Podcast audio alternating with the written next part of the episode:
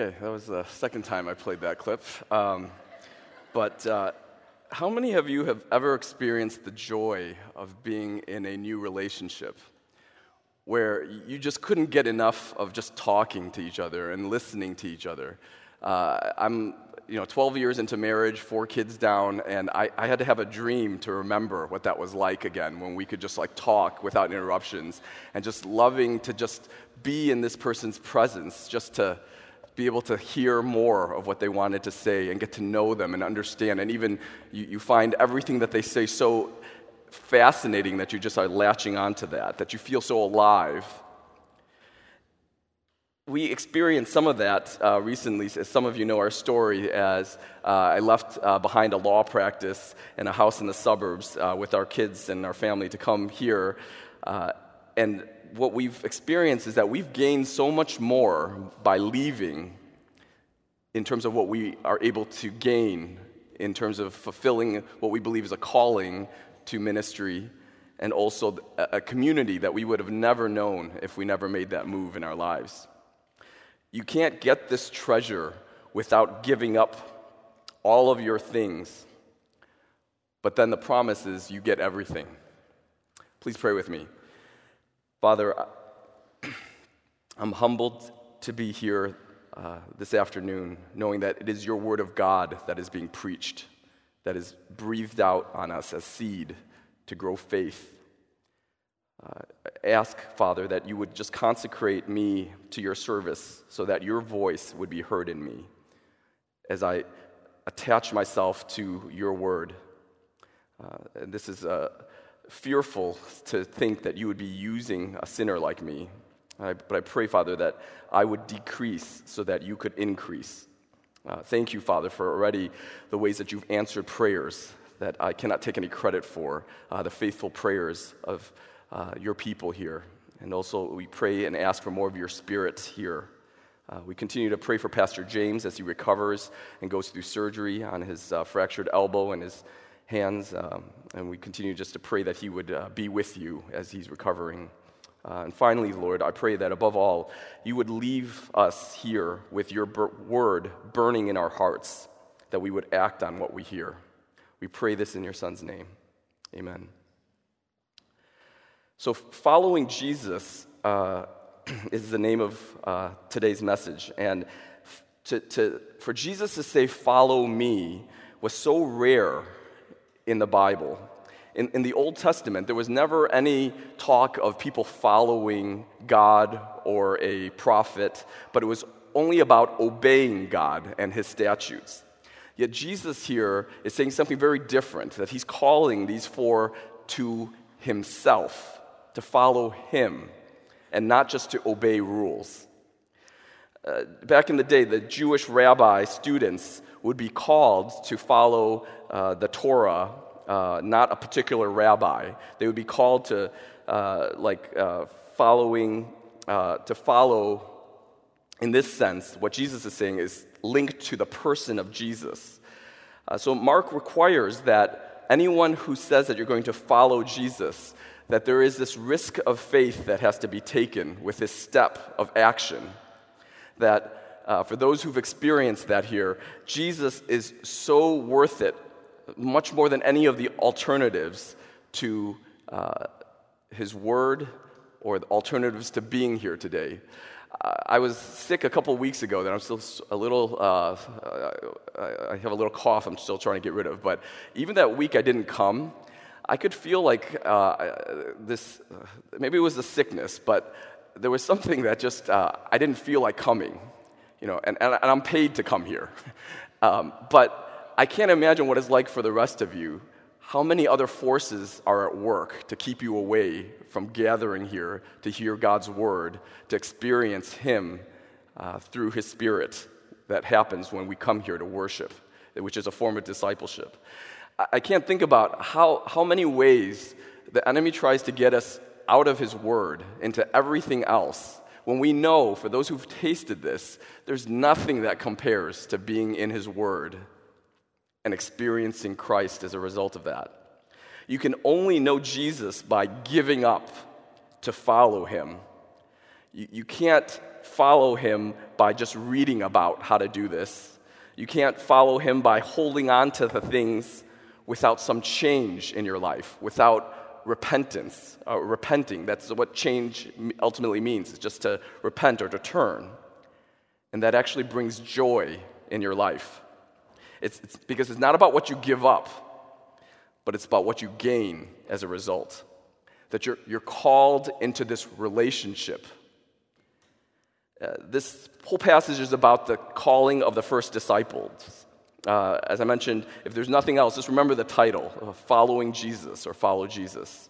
Three points that I'm going to just go through today are uh, number one, Jesus calls. This is just from the first part of verse 17.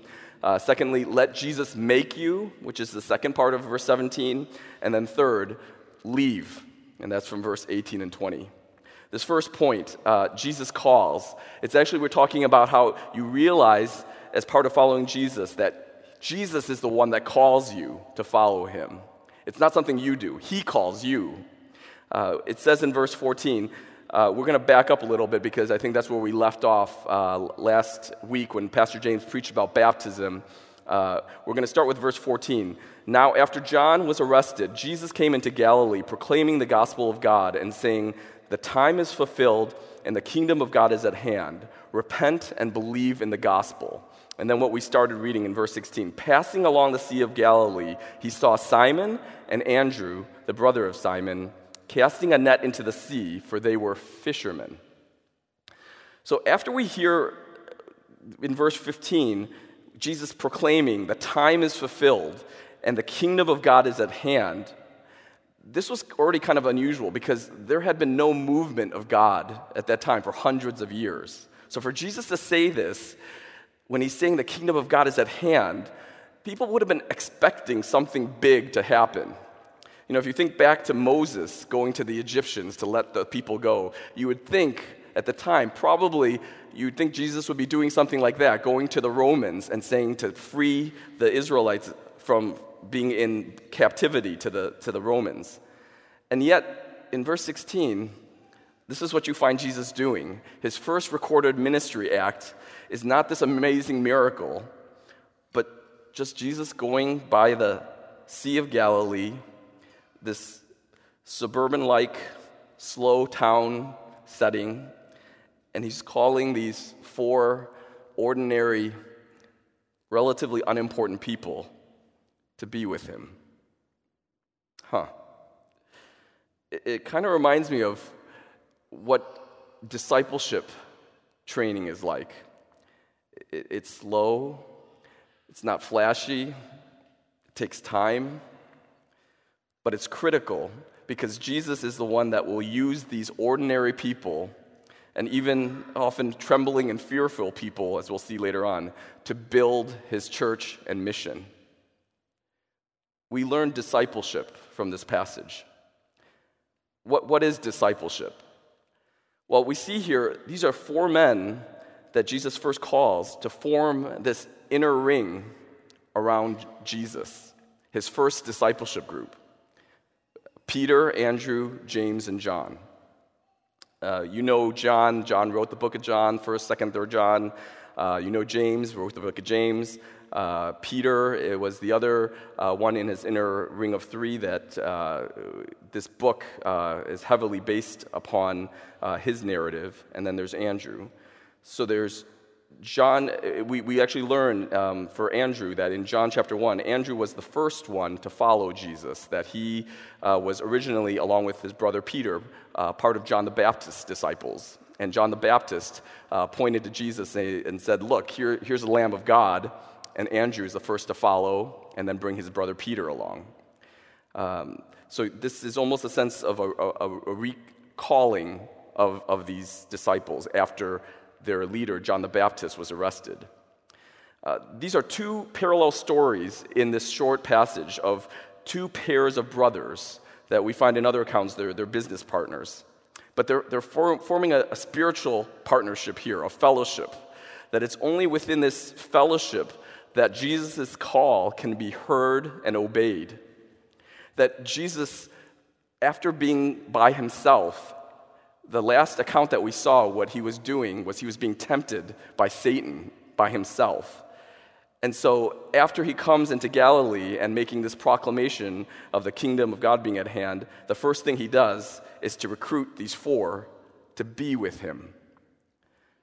Uh, think about uh, times that you've invested in people, in, uh, I guess, what our church has called DNA groups in the past or discipleship groups.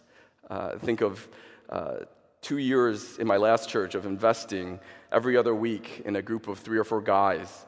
Uh, not thinking that it measured up to much, just you know, praying with them, trying to get each other into the Word, keeping each other accountable to loving our wives, our kids, those around us, uh, accountable to reaching out uh, to others so that we could be making disciples uh, after we, in turn, are being discipled.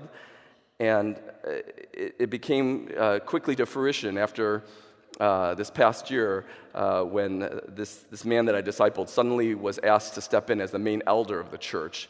And uh, I, I, was so grateful to see just his faithfulness in discipleship uh, being used to prepare him for greater and larger roles that God was asking him to do. In verse 17 says this that, and Jesus said to them, Follow me and I will make you become fishers of men. You see, the heart of discipleship is just that follow Jesus. And it's to adopt Jesus' values and his lifestyle. He says, Follow me. That's it.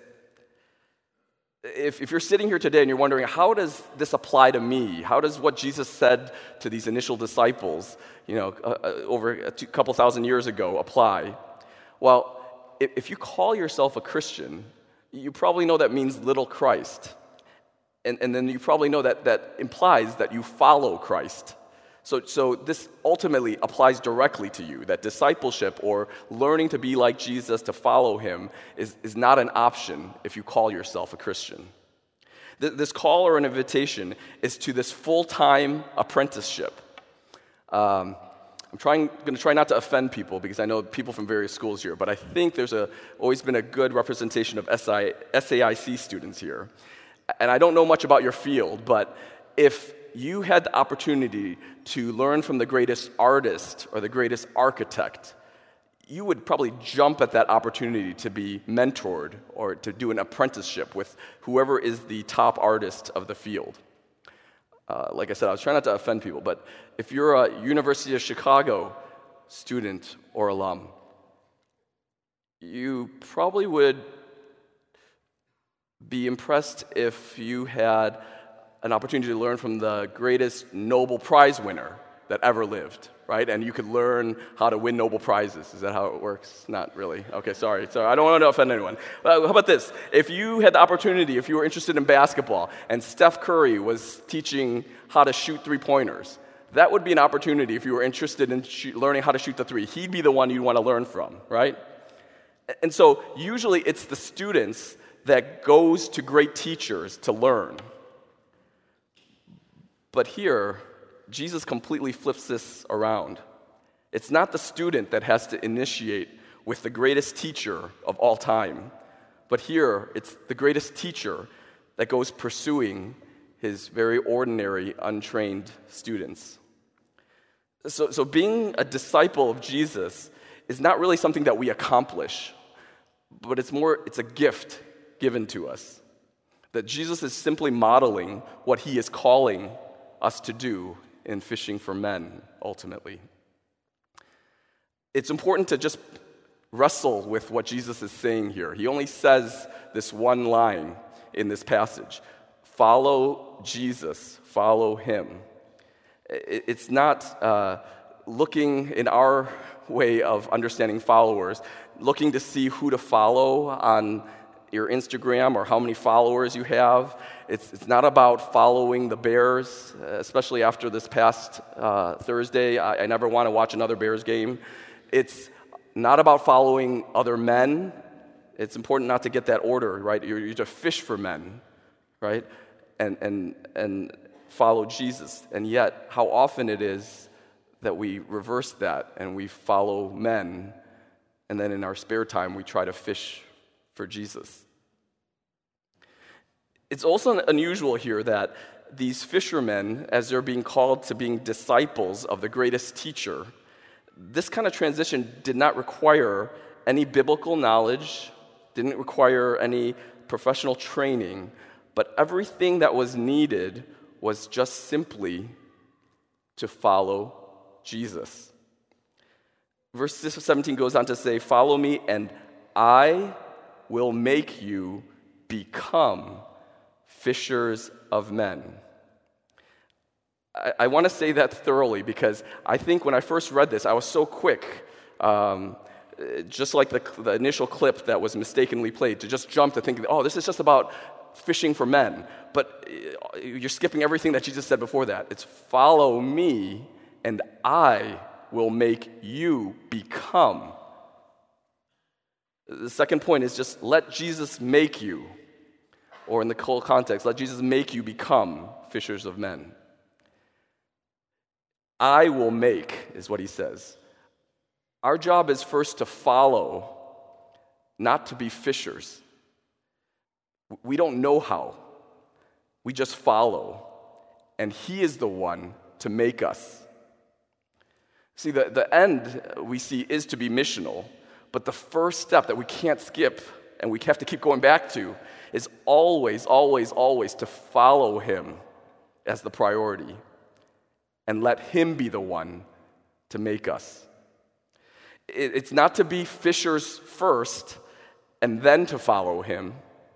It's not even to be a skilled fisher of men first and then follow Him before you can follow Him. But Jesus says, Follow me, even as untrained as you are, and I will make you become fishers of men again, this, you know, I, was having to get this drilled in my head that this is not about being missional, this passage, about how to fish for men. It's not about some commentaries that I read that you're learning this technique of using the gospel to cast a net over men and going where the fish are. What, what I realized is that this is all about following Jesus, about discipleship. When we realize that fishing for men, or evangelism, if you want to call that, is not done from our own ability, then we start learning how to depend on and obeying Jesus. It's just learning to follow Jesus and letting Him make us become fishers via His Word and His Spirit and His community. It's not by using our own efforts to try and hook people or even developing relationships to, to fish for men. It's, it's focusing on following Jesus, going where He goes, thinking where He what he thinks about, and he is going to be the one that will transform us. In the Old Testament, uh, fishing for people was actually a very negative term. It was known, uh, it was for judgment. It was talking about calling Gentiles, hooking them back from the idols in their lives. Uh, in the books like uh, Jeremiah, Ezekiel, uh, it, it implies that this is about in this context, when Jesus is talking about fishing, saving people from judgment by fishing for them. So the question is how much of this could you actually do on your own strength? Uh, to save people by forgiving sin and empowering people via the Holy Spirit to uh, live for Christ and, and not uh, be enslaved to sin, uh, to, to raise people from being spiritually dead to spiritually alive, which only He can do. You can't do this. In our 3 p.m. prayer meeting before this, Grace was sharing a story about this pastor that she knows that was explaining to her this, about this that, that we only, we as people only know how to fish by killing fish. By, by, we can only kill things when we, when we fish and we get them out. And it's only Jesus that can fish for people to bring them to life. So that we can only follow him and let Him make us become. It's, again, not about you or your ability. How else are you going to know His power? It's not about you trying to be more bold, but it's simply to follow Him, to become more like Him by being with Him and letting Him change you as a result of that. Some of you took the Reveal survey that our church did uh, last year, which uh, gave some uh, convicting and um, uh, cr- uh, critiques of our church. One being that our church, uh, in their opinion, needed to really focus on spiritual maturity and developing our people. That, that discipleship seemed to be a very weak spot in our church. It makes me think, as a church, do we need to repent in ways that we've perhaps been prideful about being missional? That, that we've perhaps looked down on other churches for being too insular or slow in focusing on discipleship just for Christians. But you can't take a shortcut through this to being missional. Jesus says, I shall make you become fishers of men. It seems like a process, and for those who've gone through it, it's a painfully slow process at times. That it seems like our church has had a great start of starting with this authentic community, knowing that they are the beloved of God because of Christ alone, in spite of their sin. And there seems to have been a really good end vision of being uh, missional or missional living. But what seems to be needed is this core value of what is in between that, the beginning and the end. And it seems that discipleship relationships, by following Jesus, and letting Him make us has to be what bridges that gap. We, we know, I don't want to ignore the last part of being fishers of men, that he, be, he makes us become that. Then that is what the second part of discipleship is a call to win people to Him. It, it's interesting to note that Jesus calls people where they're at. He doesn't call people in the temple, but He goes to their fishing places, their marketplace during their time. makes me wonder shouldn't we do the same? in looking at missions in that way, for us to be fishing for people in the marketplace.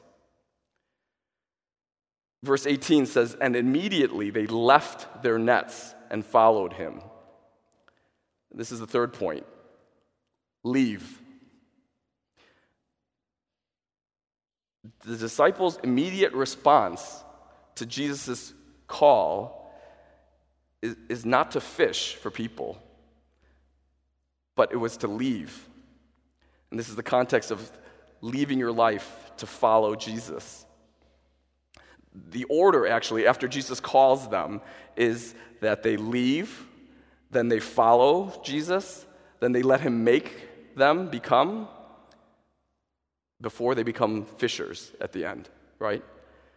It's this idea that's in Scripture, in the Gospels, of losing your life to find it.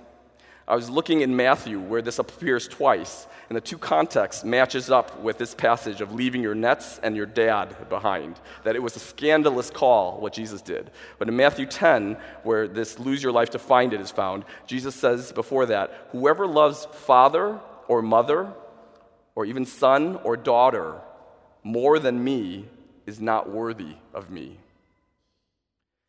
in Matthew chapter 16, where it says, lose your life to find it again, right comes after that is saying, uh, Jesus says, For what will it profit a man if he gains the whole world and forfeits his life? A few chapters later in Mark 8, we'll see Jesus saying, For whoever would save his life will lose it, but whoever loses his life for my sake and the Gospels will save it. This is a call we see, they leave they le- immediately left their nets and followed him.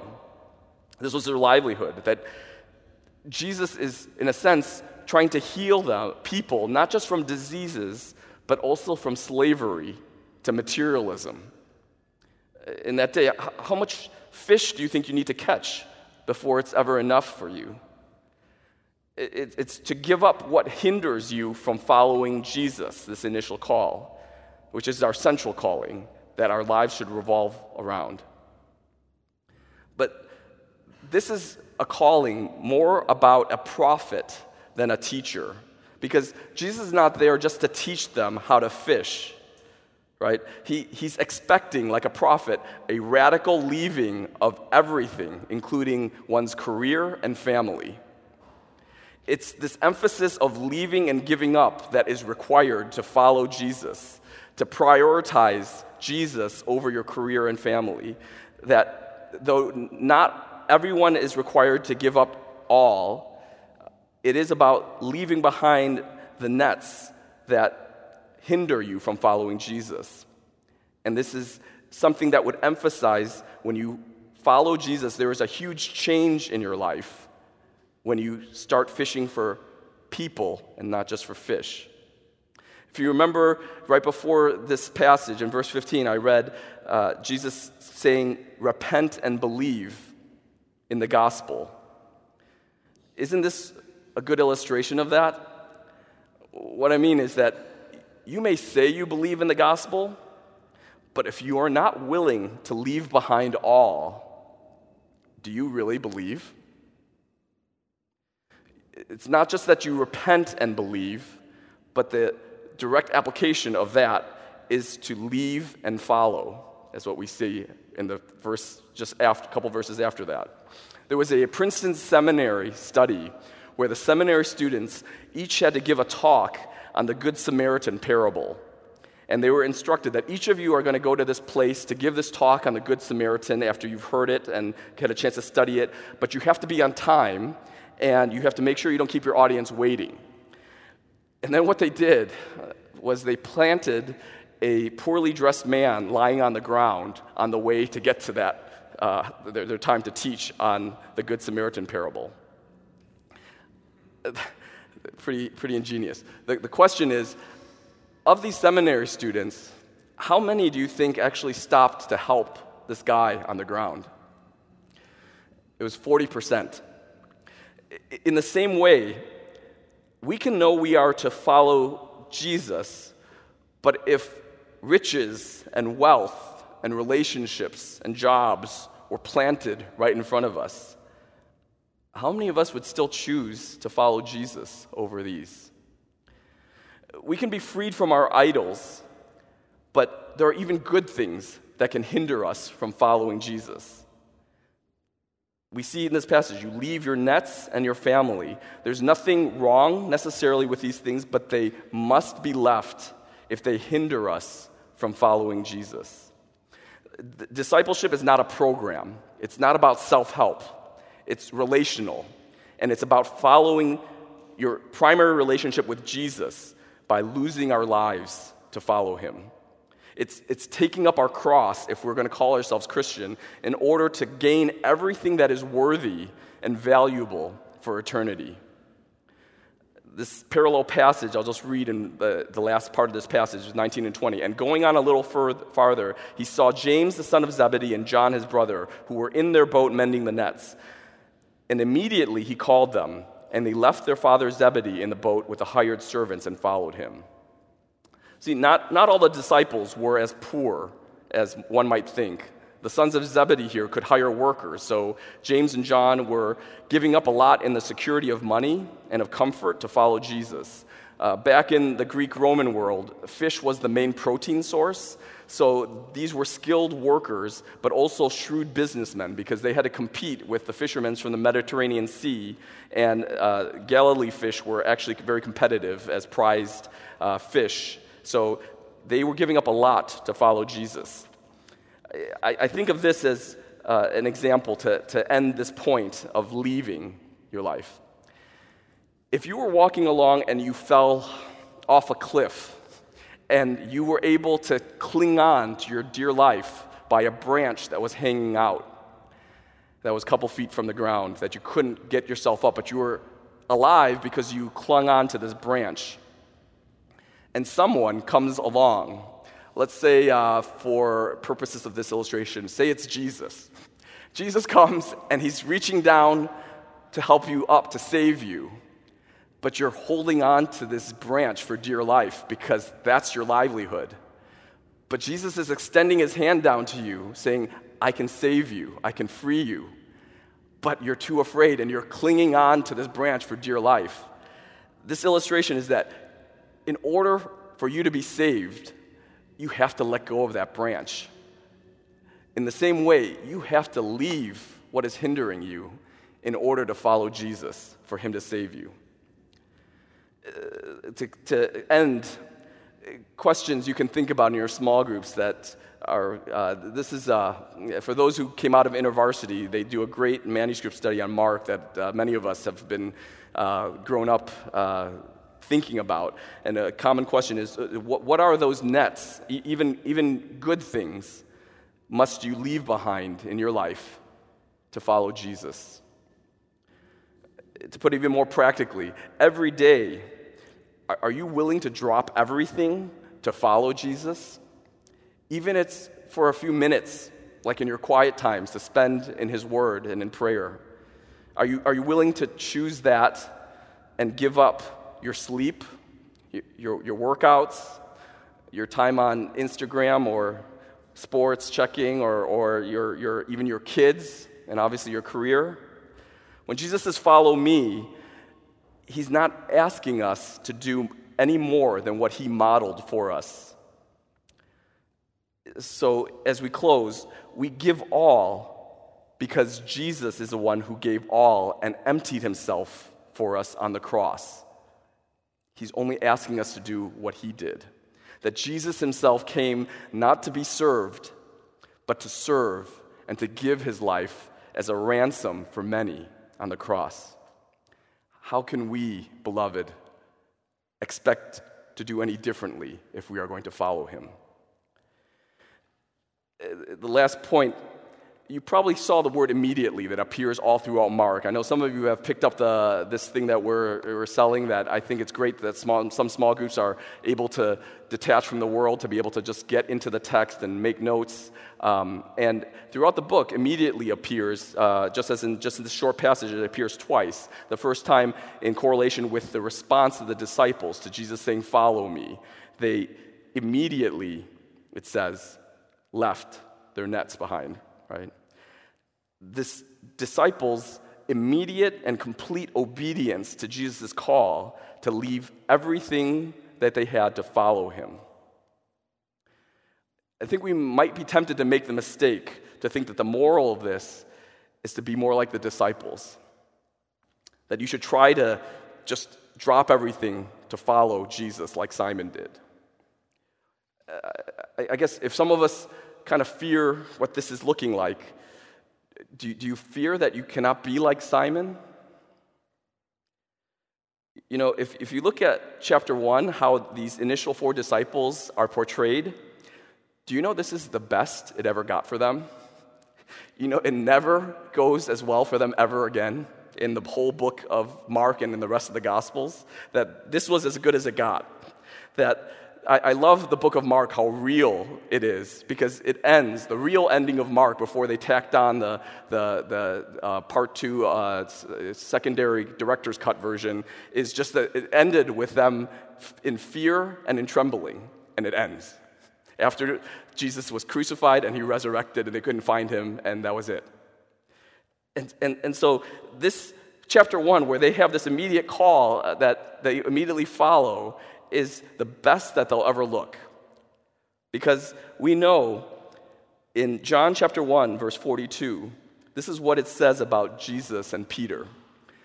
it says this Jesus looked at him and said, So you are Simon, the son of John? You shall be called Cephas, which means Peter. And we know that in the Aramaic and the Greek, Cephas and Peter, it means rock. Huh.